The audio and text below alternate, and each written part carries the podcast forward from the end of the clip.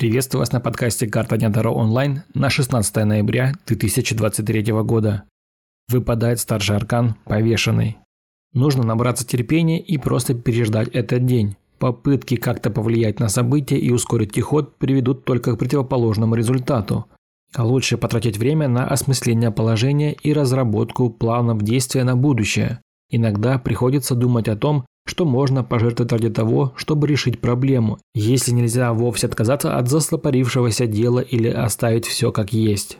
Если вам нужен личный расклад на любой вопрос или ситуацию, вы можете заказать его у меня. Подписывайтесь на Boosty. Подписка на Boosty дает вам ранний доступ ко всем моим раскладам, а также возможность заказать его лично у меня. До новых встреч!